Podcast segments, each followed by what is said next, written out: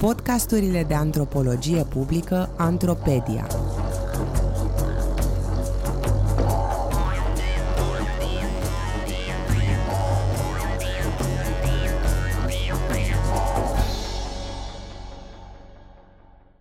Sulina domnului Zahis și a mea.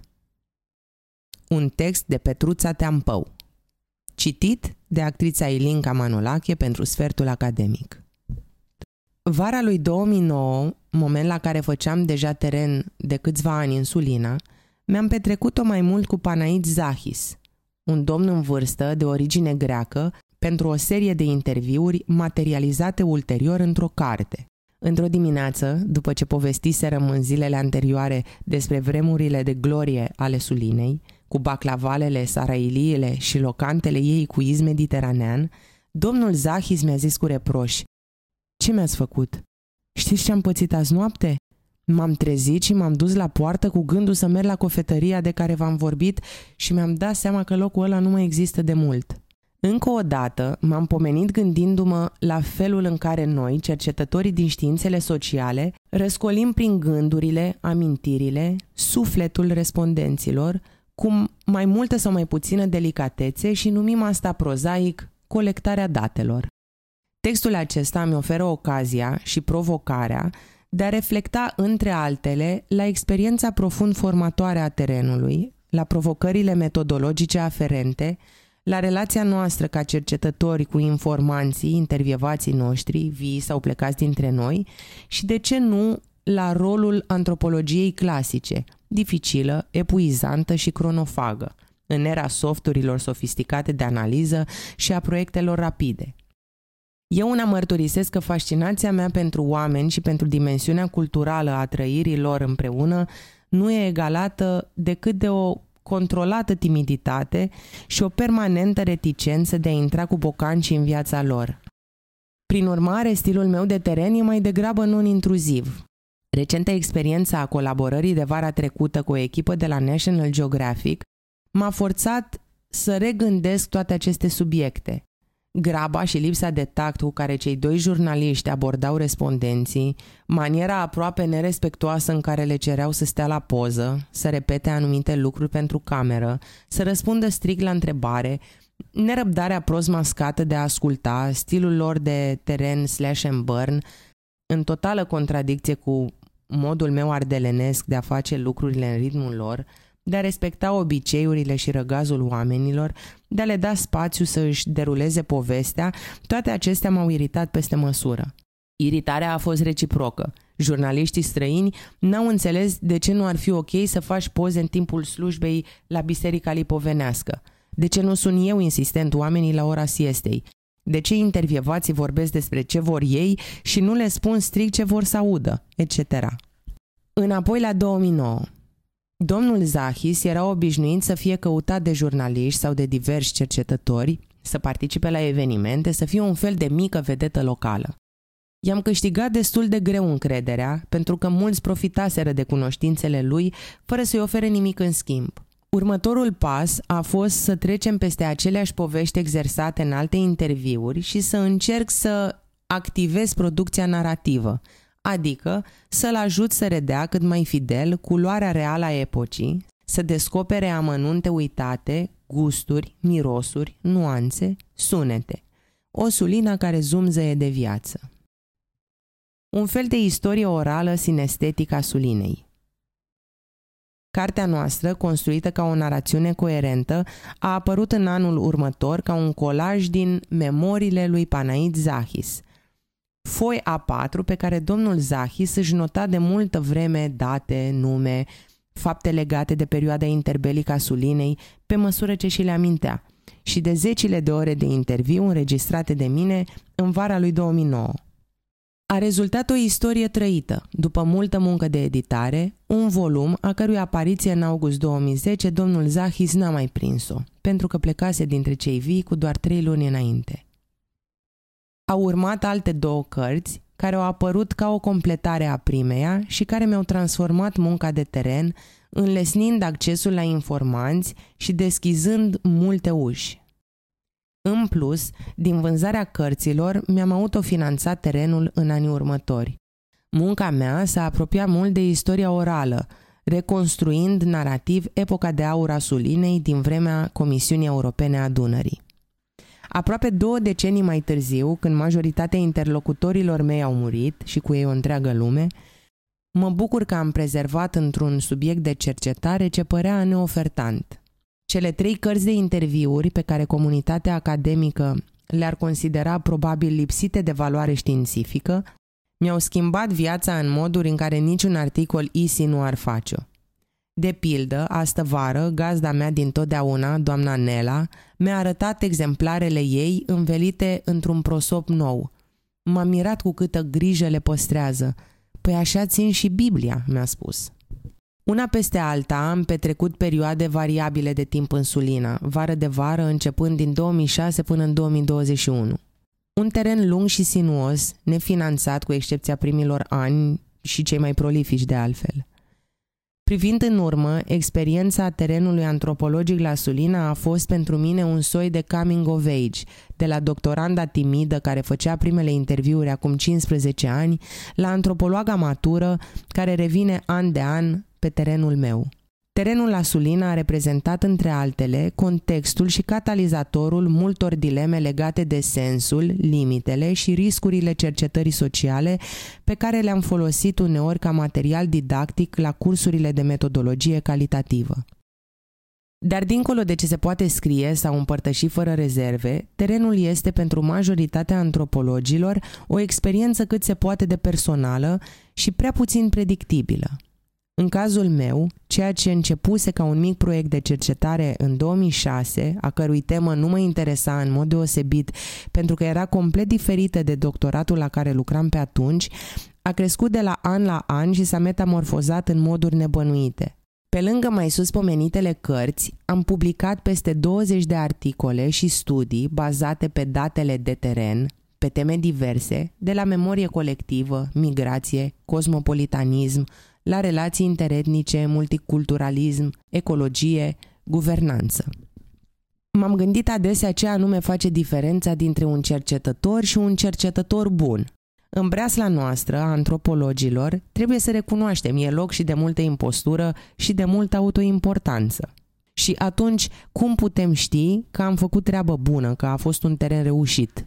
Patton spunea că, citez, pe lângă experiența comună de a observa și a gândi, experiența unui cercetător calitativ este aceea de a ști ce anume conduce la o înțelegere mai profundă, a recunoaște sursele bune de date și de a testa, conștient și inconștient, veridicitatea observațiilor lor și robustețea interpretărilor. Acest lucru necesită sensibilitate și scepticism. Am încheiat citatul. Patton 2002. În plus, citez, un bun intervievator trebuie să fie capabil să construiască relația și încrederea, să obțină informația fără să controleze fluxul informației și să o înregistreze adecvat. Am încheiat citatul. Corbin Morse 2003. Pe lângă aceste abilități, aș adăuga și calitățile personale ale intervievatorului, de pildă empatia și sensibilitatea, ascultarea genuină și nu mimată, lucruri care nu se învață din manuale. Plus, citez, autenticitatea, credibilitatea, intuiția, receptivitatea și reciprocitatea. Am încheiat citatul. Corbin, Morse 2003. O prietenă dragă mi-a spus cândva, știi ce văd clar de tot în cartea ta? Ceva ce în experiența mea de consumator de interviuri transpare. Te vezi tu. Ție îți povestesc așa. Ești tu în tălpi acolo. O parte din mine, tributară obiectivității științifice, care blamează vulnerabilitățile, implicarea afectivă, adică dimensiunea umană a cercetării, a tresărit. Cealaltă parte, care își asumă dificultatea și implicit frumusețea interacțiunii umane, s-a bucurat.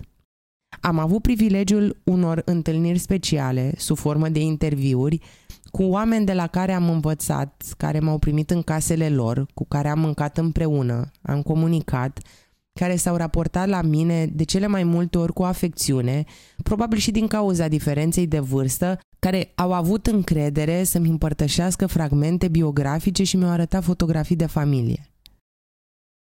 Am uitat probabil detalii sau chipuri, dar n-am uitat senzația unică a fiecărui interviu pe care l-am făcut vreodată. Pentru că fiecare a fost, din punctul meu de vedere, o întâlnire și un prilej de învățare. Un aspect vital, dar nu întotdeauna explicit, este dimensiunea etică a muncii de teren. De regulă, what happens in Vegas stays in Vegas. Dar e crucial să fim responsabili față de respondenții noștri, atât în interacțiunea directă cu ei, cât și în interacțiunea cu datele obținute, anticipând, dacă e cazul, consecințele asupra comunității locale sau a unor respondenți. Atunci când lucrăm cu oameni și mai ales în interacțiunea prelungită și intimă pe care terenul o presupune, în observația participativă, în interviuri și dialoguri mai mult sau mai puțin structurate, trebuie să rămânem conștienți de dezechilibrele de putere dintre intervievator și intervievați. O literatură întreagă discută acest aspect. De responsabilitatea noastră față de informanți și de datele obținute, precum și față de comunitatea științifică în care vom disemina rezultatele muncii noastre. Uneori, în toiul interviului, domnul Zahis îmi spunea, arătând un brațul, Uite, mi se face pielea de găină cum vă povestesc. Era mai mult prezent în poveste decât cu mine în curtea casei lui. Corbin și Morse sublinează implicarea emoțională a intervievatului și felul în care această implicare determină construcția narrativă. Citez. Derulând povestea, intervievații iau în considerare propriile reacții emoționale la ceea ce este dezvăluit, precum și răspunsurile verbale și non-verbale ale interlocutorului și își adaptează povestea în consecință. Pe măsură ce se construiește încrederea, gradual se dezvoltă și povestea. Am încheiat citatul. Corbin Morse 2003 Cred cu tărie că ceea ce se obține într-un interviu depinde mult de prezența intervievatorului, nu doar fizică, ci și reactivă. Cât de bine știe să asculte, cum reușește să stimuleze prin întrebări fluxul povestirii, cât de agreabil este ca partener de dialog și dacă izbutește să creeze un cadru de încredere reciprocă. Citez, indiferent de câte ori respondenții și-au spus povestea sau de cât de experimentat poate fi un intervievator, de fiecare dată când un cercetător și un respondent interacționează pentru prima dată, se marchează începutul unei noi relații. Natura dinamică a interviurilor calitative face imposibilă predicția cu precizie a ceea ce va fi spus sau împărtășit. Am încheiat citatul. Corbin Morse, 2003 Cineva mi-a spus la un moment dat, oh, sfântă nonșalanță, că nu e mare lucru să faci un interviu pentru că doar asculți. Or, ascultarea în contextul interviului calitativ este una activă. Nu doar asistăm la o poveste, ci asistăm pe intervievați în construirea poveștii. Subiectivitatea calitativismului, acest bau-bau în științele sociale, este nu doar inevitabilă, ci de-a dreptul necesară – de natura relației dintre intervievator și intervievat depinde mult calitatea datelor obținute. Interviul calitativ nu este doar un context comunicațional unic și irepetabil, cu toate gratificațiile aferente, ci și o aventură în sine, în care pornești cu o întrebare cheie sau deschizătoare de dialog și te lași surprins și prins în discursul care se construiește sub ochii tăi. Trebuie să considerăm posibilitățile interviului narrativ fără a-l reduce la o suită de tehnicalități despre cum se face un interviu. Oakley subliniază într-o notă ușor ludică, citez, a intervieva este asemenea unui mariaj. Toată lumea știe ce e aia, nenumărați oameni o practică și totuși în spatele fiecărei uși există un univers întreg de lucruri necunoscute. Am încheiat citatul. În cercetarea calitativă nu culegem datele conform unei expresii consacrate în științele sociale, ci le producem. Oricât de riscant ar fi termenul, mai precis, le coproducem împreună cu cei pe care îi studiem. Informația pe care o căutăm nu așteaptă să fie excavată din mintea respondenților noștri, ci de cele mai multe ori este rezultatul unui travaliu comun în momentul și în contextul specific al interviului. În plus, noi nu avem acces la o informație brută, la vreun adevăr obiectiv, ci la interpretarea pe care interlocutorii ne-o și-o oferă. care e deja un discurs. Un al doilea nivel de interpretare este cel în care cercetătorul construiește, asamblând datele selectate conform întrebării de cercetare și cadrului teoretic asumat, o reprezentare a realității sociale. În toate aceste procese de selecție și interpretare folosim, citez, acele coduri și convenții cu care suntem familiarizați din propria cultură și cu care putem asimila mai ușor ceea ce observăm. Cu alte cuvinte, ne folosim pe noi înșine și propria experiență personală ca instrument de cercetare fundamental. Am încheiat citatul. Watson, 1991.